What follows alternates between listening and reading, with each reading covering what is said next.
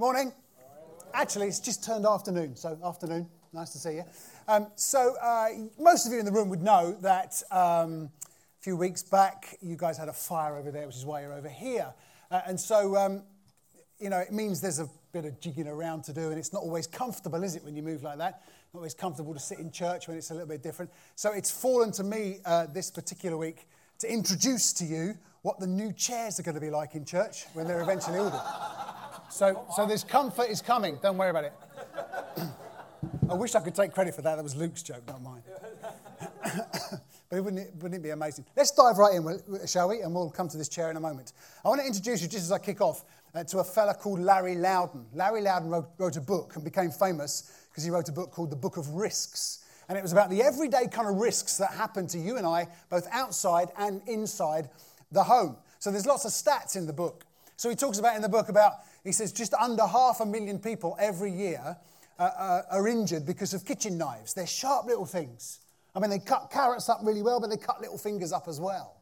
And he also says in the book that uh, uh over 100,000 people every year are injured because of saws, you know, like manual saws and power saws. Which is why I always tell my wife, don't expect me to do any DIY. They're just dangerous, those things. I'm not going anywhere near them. Yeah, absolutely. Can I get an amen? um, but he also, interestingly, he says in the book that 20,000 people every year are injured because of curtain ties. I've been racking my, how on earth do you get injured by a curtain tie? The only thing I can put it down to is the Fifty Shades of Grey effect. Otherwise, I can't really figure out how you can get injured by a curtain tie. But he goes on in the book to say the most dangerous thing in your house isn't a curtain tie or a kitchen knife, it's this it's your comfy chair. It's your sofa. It's that armchair you love to sit in. And he says it's not dangerous because of the dangerous things we do in it, it's dangerous because of the things we don't do because we spend our lives sat in it. So the relationships we don't deepen, the, the people we don't serve because we just don't see them sat in our comfy chair. You know, the, uh, the fights that really we should be fighting, but we don't fight because we're chasing a life of comfort. The tears we don't cry, the laughter we don't have, the great big adventure that your life was designed for and my life was designed for that we just don't go on because we spend our lives sat in the armchair. And so, what I want to do this morning is to see how we can discover how we can live life now and find the adventure that our lives have been looking for. See, I don't know. This might be your first time in church. It might be that you've grown up in church. But but for, for many people, you know, I don't know, maybe this is true about you. There's this gap for so many of us between the life we dream of and the life we currently experience. And the gap seems to be widening. There is this life we dream of, the life we read about in the magazines, the life we read about in the Bible, the life we hear the preacher talk about, the life we see other people living. It's a life we dream of, but there seems to be a gap between that life and the life we're currently experiencing. And I want to help us this morning just to close that gap. Because for so many people these days, life just feels like, and can I get an amen, that it feels like it's the same old, same old. Nothing changes from day to day. You get out of the same old bed, turn off the same old alarm clock, walk over the same old piece of carpet towards the same old uh, bathroom, you clean the same old teeth, you walk down the same old stairs into the same old kitchen, sit around the same old kitchen table, get out the same old bowl, pour in the same old cereal, eat the same old breakfast, walk out of the same old kitchen, through the same old front door, get into the same old car, drive down the same old road, to the same old office, do the same old days of work, laugh at the same old jokes from the same old boss, get back into the car at the end of the day, drive back up the same old road, back into the same old house, sit around the same old kitchen table, have the same old meal for tea before you wander into the same old lounge and sit on the same old sofa to watch the same old TV programs because you're probably watching Dave. and then the time comes for you to wander up the same old stairs to the same old bed, lie next to the same old partner, ask the same old question. Probably get the same old answer, yeah. Come on, this is church this morning. Calm down. Only to fall asleep and do it all again the next day because nothing changes. It just feels like it's the same old, same old. And the sense of adventure has gone out of life. And no wonder the sense of adventure has gone because we spend our lives sat in our comfy chairs, avoiding as much risk as we possibly can. So I want to try, if I can, this morning to close that gap that often we feel in life. And if you're anything like me, you get to my age. and you feel yourself thinking, if not saying out loud, more often than you'd want, There's got to be more to life than this. And there is. We can learn to live life now. Because this morning I want to in- introduce you to two people from the Bible fishermen, Peter and John. For them, life never changed. It was the same old, same old. It never changed until one day Jesus showed up on their beach. And when Jesus showed up, he turned their world upside down. The story is told in Matthew chapter 4. One day, as Jesus was walking along the shore of the Sea of Galilee, he saw two brothers, Simon, also called Peter, and Andrew. They were throwing a net into the water because they were fishermen. Jesus called out to them, Come, follow me, and I'll show you how to fish for people. And they left their nets at once and followed him. A little farther up the shore, he saw two other brothers, James and John, sitting in a boat with their father Zebedee, repairing their nets. And he called them to come too. They immediately followed him, leaving their boat and their father behind. It's not difficult to read between the lines in that story.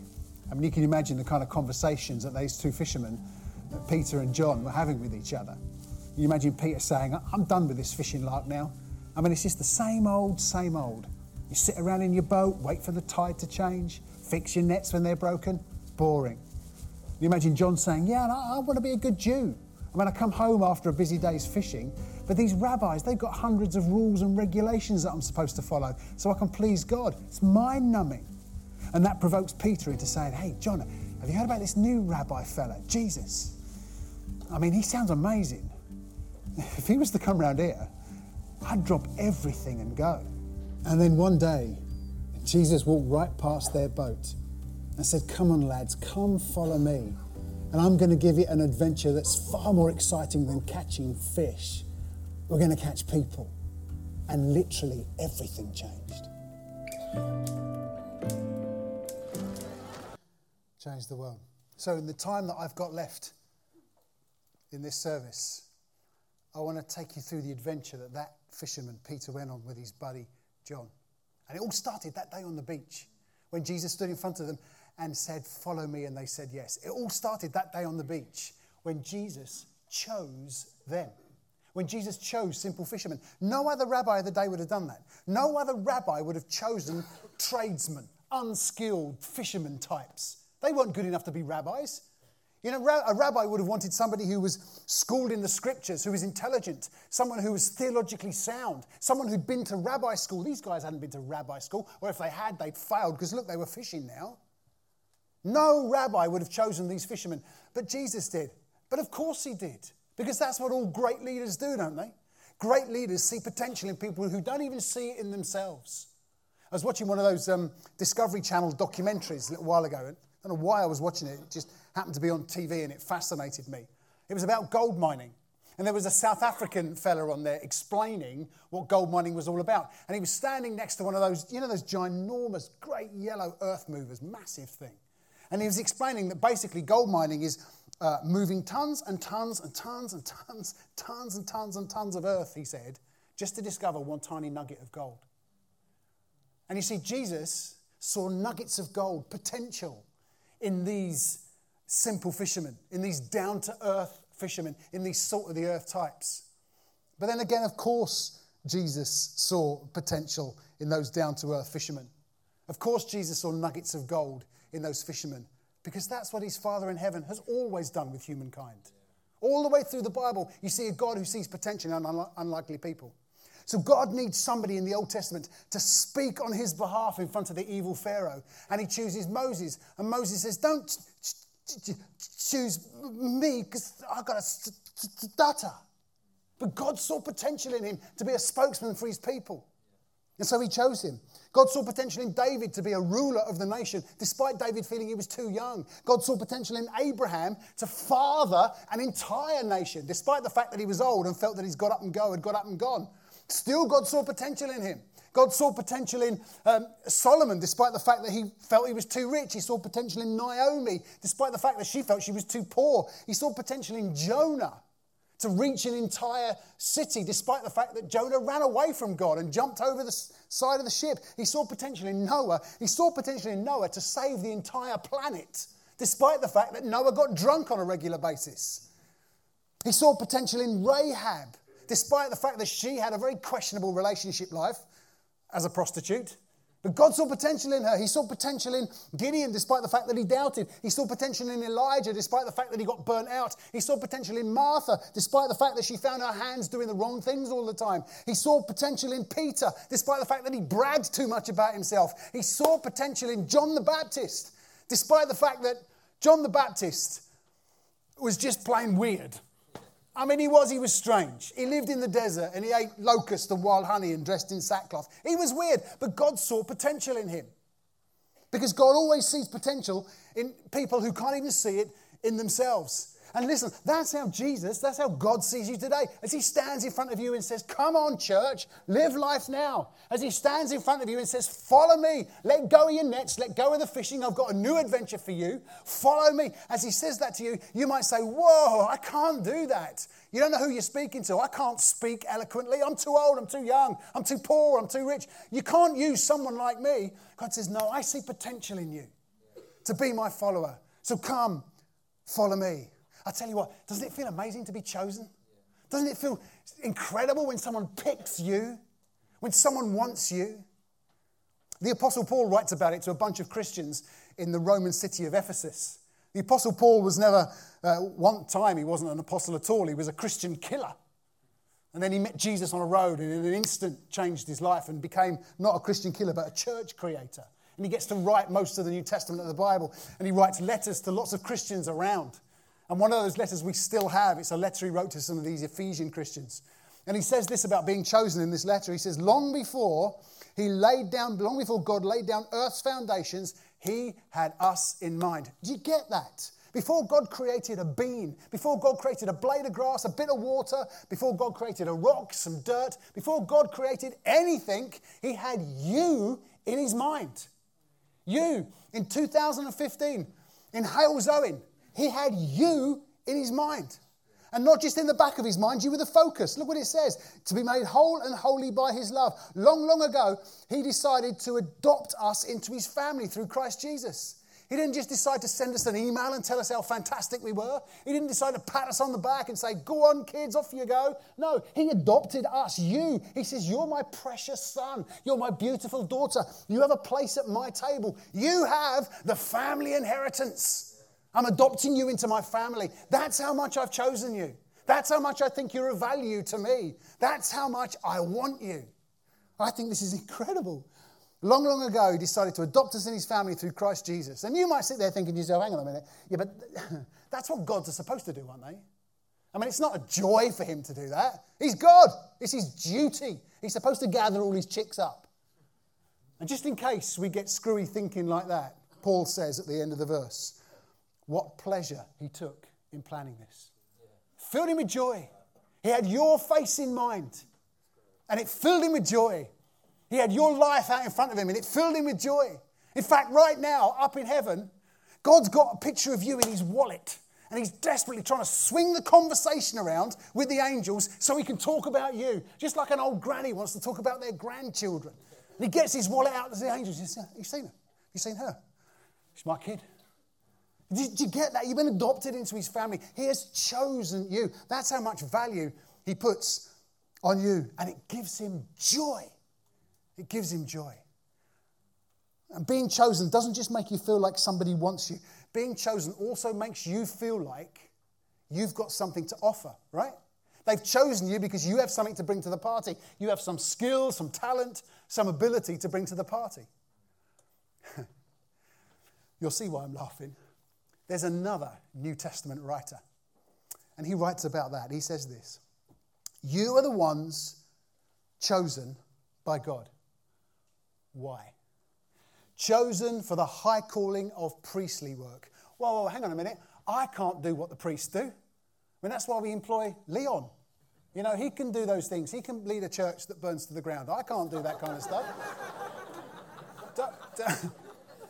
I'm no, I'm just, that's why we employ, Leon's, he's a great speaker. He can sing and, you know, he's, he's an evangelist and I can't do any of that stuff. Now, you have been chosen, not just Leon, not me, not the rest of the staff in this church. You have been chosen for the high calling of priestly work. Whether you're a fisherman or a postman or a teacher or unemployed or a mum or a student, you have been chosen for the high calling of priestly work. Chosen to be a high, uh, holy people, God's instruments to do His work and speak out for Him. You have been chosen to tell others of the night and day difference He made for you. And did you catch who wrote those words? Peter, the former fisherman, who moved from the mundane, everyday life of same old, same old to a life of being used by God. And it started that day on the beach when Jesus said to him and his buddy John, Come, follow me. And they said yes. And what an adventure they had. You can read about it in the book of Acts. In fact, in Acts chapter 3, they're just about to go into the temple and there's a man there who's been crippled from birth. And the man says, Help. Have you got anything you can do to help me? And Peter and John look at him and say, Well, we haven't got any loose change. We haven't got any loose change. Silver and gold. Silver and gold I don't have. But what I do have, Acts chapter 3, verse 6, what I do have, I give to you. In the name of Jesus of Nazareth, walk. Walk. And so they take him by the right hand and they help him up. And instantly the man's feet and ankles become strong. I mean, he'd been crippled from birth. He'd never put pressure or weight on his feet or his ankles. Now he's up, and now they've become strong. And so he jumps. He jumps to his feet and he begins to walk. And of course, because of this amazing thing that happens to him, in, in the name of Jesus of Nazareth, where does he go? He goes to the temple, he goes to church because something incredible has happened in his life. They went with him into the temple courts, walking and jumping and praising God. When all the people saw him walking and praising God, they recognized him as the same man who used to sit begging at the temple gate called Beautiful. Hang on a minute, that bloke dancing around the temple, his face is very familiar. He looks like the fellow we've been walking past for years whose legs don't work. But it can't be the same bloke because he can't walk. Hang on a minute, it is the same bloke. What magic is going on here? And so a crowd gathered.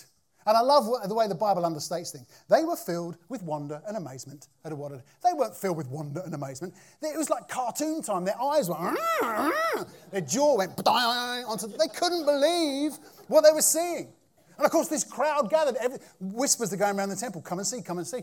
And this huge crowd had gathered, and they wanted explanation. How is it that this guy who was sick, who couldn't walk, is now walking and jumping and praising God? How does that happen? And so Peter gets up this simple fisherman, this salt of the earth guy, guy who never dreamt that God could use him, stands up and he starts preaching this amazing sermon. He starts telling these people about Jesus. The trouble is, the religious leaders of the day, the guys that had crucified Jesus not so long before, they wanted to put a stop to it. So they barged their way through the crowd and they shut him up. Hey, hey, hey, no more. They shut him up. They shut Peter up. And they grab hold of Peter and they grab hold of his buddy John. And they're fed up with this teaching about Jesus. It's embarrassing. And so they chuck him in the cooler overnight to cool down, lock him up. But the next morning, they've got some questions to ask. Acts chapter 4, verse 7. They had Peter and John brought before them and began to question them. By what power? I mean, what magic are you using to make this man's legs work?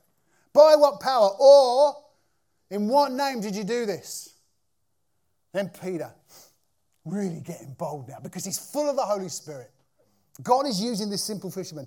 Peter, filled with the Holy Spirit, says to them, rulers and elders of the people. And he goes on to tell them, it's Jesus. It's in the name of Jesus that this man got healed. In fact, it's by the power of Jesus that this man got healed. Oh, and you see how bold he gets. By the way, that's the Jesus that you nailed to a cross. Oh, and by the way, he says, it's only through that Jesus that you're ever going to find healing. It's only through that Jesus that you're ever going to get your life put right with God. So stick that in your pipe and smoke it. Well, he doesn't actually say the last bit, but I just added that for a bit of effect. You know how it goes. and look at their response. Look at the response of these religious leaders.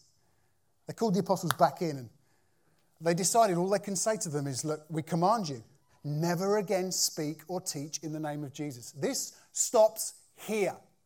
No more talking about Jesus, no more teaching about Jesus. The Jesus thing, it finishes now. You've been in jail for a night, it could get worse. No more talking about Jesus. Finish. And you can imagine them getting up from, you know, behind their chair, their table and getting their chairs and shoving them under the table and walking off, gathering their robes behind them. And just before they get to the door, there's a there's a cough. And they turn and look back. And you can imagine Peter and John saying, Excuse me. Peter and John replied, do, do you think God wants us to obey you rather than him? Really? Are you that stupid? Do you think God wants us to obey you rather than him? Do you know what's happened to us these past three years? We can't stop telling about everything we've seen and heard. We just can't stop.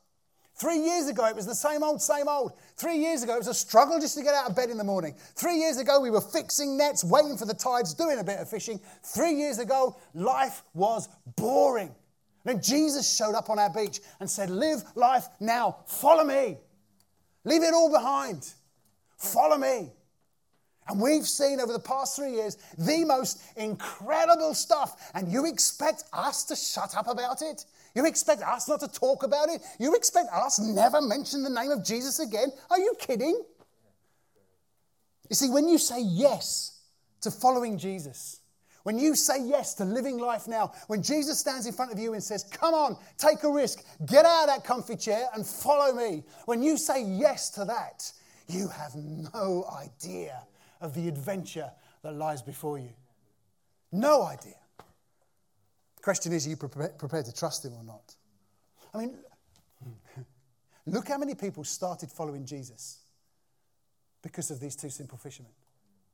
Three years earlier, Jesus whispered into Peter's ear No more fishing for fish. We're going to fish for people. Verse 4 of Acts 4 Many of the people who heard their message believed it. Many of the people who heard Peter preach and John share his faith believed it. So the number of believers now totaled 5,000 men. 5,000 men had come to faith because of these guys, not counting the women or the kids. Hey, so just for giggles, should we count the women and the children? Let's say that every man had a woman. That's 10,000. Let's say each couple had one kid. Unlikely, they probably had a whole bunch more. So he's talking 15, potentially 20,000 people were now had a hope for today and a hope for their eternal future because these two simple fishermen, when Jesus said, Follow me, said, Yes. You have no idea of the adventure that's lying before you. And when Jesus whispered into Peter's ear, Let's go, forget the pollock, we're going for people, forget the fish, we're going for a better adventure. And now, and now, in front of their eyes, it's actually happening. Maybe your life's missing out on that kind of adventure. Maybe for you, every day just feels like the same old, same old. Nothing changes. All the passion's gone, all the sense of purpose in life has disappeared. And now you're just afraid. You're, you're afraid to follow Jesus. You're afraid to take any kind of risks. And you know what? If that's you, well, then you're missing out. You know, honestly, I, I would say in my life, I have very few regrets. But the regrets that I do have center around the times when I've ignored God's prompting. When I've ignored God say to me, Come on, follow me. And I often wonder what adventures I've missed out on because of that. And yet, on the flip side, there are times when I've said yes. There's times when God's called and I've said, Yes, I'll follow. And I've had enough of those experiences to know that when that happens, He'll take you to places you could never dream of. He'll give you experiences you never thought were possible. So, back in the mid 80s, 1986, I was earning great money. I had a brilliant job, lots of prospects, a brand new company car every couple of years. I was earning more cash than my dad was earning. But God called me to give it all up and to go work for a mission agency, traveling around, well, mainly this country, trying to explain my faith to people who were interested. You know, that was the most exciting decade of my life. And then in the mid 90s, I, I, gave that up to, to go start a church in a place called Banbury in Oxfordshire. And there was only a handful of people, and they couldn't afford to pay me, but it, it just felt right to go. And, and very quickly the thing grew, and it grew from just a handful in a lounge to, to over 200 people that met in a community centre. Lives changed, people getting baptized, the church growing. And then in 2003, uh, God prompted me again to, to, to leave Banbury to come to Suffolk. Who would have thought 13 years ago when I first came to Suffolk and joined a church called MCF that it would morph into a thing called the Forge, that it would move locations from Mendlesham to Debenham, that it would become one church meeting on two locations with a dream of being one church meeting on many locations around Suffolk in the next 15 years. No idea of the adventures that God's got ahead of you if you say yes when He says, Follow me. Let me just bring this into land because I'm just conscious that for some of us, you've, you've come to church this morning and uh, to be honest, you're not feeling like you're up for an adventure.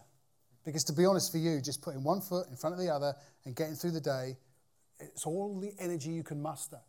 Do you not know, Duncan, the bills I've got to pay, the, the sorting out of the kids, the, it's just exhausting. I just want to sit in my comfy chair. You're telling me to go ahead with an adventure? I can't do that. I'm not ready for an adventure. I'm ready to throw the towel in. Just as I come to a conclusion, I, I want to tell you about an old movie. Came out in the 80s. Do you remember the Rocky films? I want to tell you about one film from one particular Rocky movie. I can't remember which Rocky movie it was, one of the later ones, probably Rocky 78, I think. I'm not, so many of them. Uh, I think, don't push me, but I think it's Rocky 5. But in the movie, Rocky's getting old now, and he doesn't fight anymore. He just pours his experience into younger fighters. He trains younger people up. And one of those younger fighters is a chap called Tommy Gunn. And he pours everything he can into Tommy Gunn. He tra- trains him, makes him the best. And Tommy Gunn goes on to be the heavyweight champion of the world. Problem is, Tommy Gunn starts believing his own press releases. You know, Tommy Gunn gets a bit big headed, and Tommy Gunn gets in with the wrong crowd. And in this particular scene, he's standing in front of Rocky's apartment building, and he wants to fight with him. He wants him to come out so he can fight him on the street. And he's taunting him and taunting his wife and taunting his kids. And in the end, Rocky can't bear it anymore, and he comes out of his building and he socks one onto Tommy's cheek. But Tommy's young, and he just shakes it off. Rocky's old, and Tommy turns and starts punching him, and Rocky really struggles. And in one of those classic movie moments, it all goes into slow mo. And Tommy winds his right hook up and it lands across Rocky's cheek, and Rocky didn't see it coming. And as it hits his cheek, his face deforms, a tooth flies out, blood flies out, a bit of spit flies out. And Rocky staggers back and hits a wall and slides down the wall of his apartment building and lands among, amongst a, bu- a bunch of bags and rubbish. And he's lying there. He tries to get up, but he can't. And so he has these series of flashbacks. He has a flashback to the first fight he ever won, but that can't get him up. And so then he has a flashback to his greatest ever victory against some big Russian robot of a boxer. But that can't get him up. Then he has a flashback to crowds cheering his name Rocky, Rocky, Rocky. But that can't get him up either. but then he has a vision. He moves from a flashback to a vision. He has a picture in his mind of this little fella who loved him dearly, little fella called Mickey, who was his first trainer, who poured everything into Rocky, made Rocky who he was. Mickey's long since dead, but he has a vision of Mickey, and Mickey is standing in front of him. He's come back to life. And he said, Rocky, I love you. Get up. Get back into the fight. And of course, you know what happens next. Cue the music.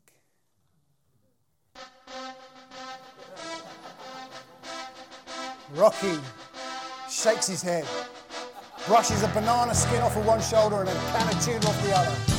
He stands to his feet and he wanders across to Tommy Gunn and he taps Tommy Gunn on the shoulder and in his best Sylvester Stallone he says, Tommy, the fight, it's not over. Knock six bells out of this young gun. But when I saw that little clip, it just made me think, you know, all the positive thinking in the world couldn't get Tommy up all the memories of past victories and past failures, all the memories of crowds taunting his name couldn't get Tommy up. It took a vision. It took a vision of someone who loved him, someone who died for him, and someone who'd come back to life and was saying, Come on, get up, get back into the game. And I don't know, maybe for some of us this morning, we need a vision of Jesus. We need to see him in a way we've never seen him before. Not as some nighty wearing, you know, distant character, but someone who's standing in front of your boat on a beach saying, You're going to follow me? You up for the adventure? You're going to live life now. Maybe some of you need a vision of a Jesus like Mickey who loves you, who really did die and really did come back to life and is standing in front of you now and saying, I know you're tired, I know it feels like you're exhausted, but get back into the game. Get up, let's fight again. You see, that's what Peter and John had. They had the resurrected Jesus in front of them, they knew his power. They'd used it to see this uh, uh, man with bad legs come back to life again and walk, find his life again. They'd experienced his power, they knew that uh, he loved them. And so they were never going to shut up. They were never going to quit. They were never going to walk away. So, where does that leave you? Because the Jesus of 2,000, 2000 years ago, who whispered into Peter's ear, Follow me. Can you hear him? Because he's whispering those two words to you this morning. And now the ball's in your court. Let's pray, shall we? Father, our lives are longing for adventure. We are bored and fed up with the same old, same old. And I know for some of us, Lord, we think adventure's passed us by because we're too old. Some of us, we think adventure's not going to be on our agenda because we haven't got any money. We're just unemployed. Some of us think we're too young. We're just at school. And maybe, Lord, you're not calling us to leave our jobs. Maybe you're calling us to stay as fishermen to stay where we are and to let the adventure unfold, to really follow you in a way we've never, never done before. If truth be told, Lord, for some of us, we're sat here and we're not even sure who you are. We wouldn't class ourselves as believers. But we hear you this morning. You're not asking us to believe in you, you're asking us to follow you. With all your doubts and uncertainties, just start following me, and you will discover the adventure that your life was designed for. And so, in the best way we know how, God, we put our hands up into your hands and we say, Take us and lead us wherever you want to take us and lead us. You say follow, we say yes. Yes.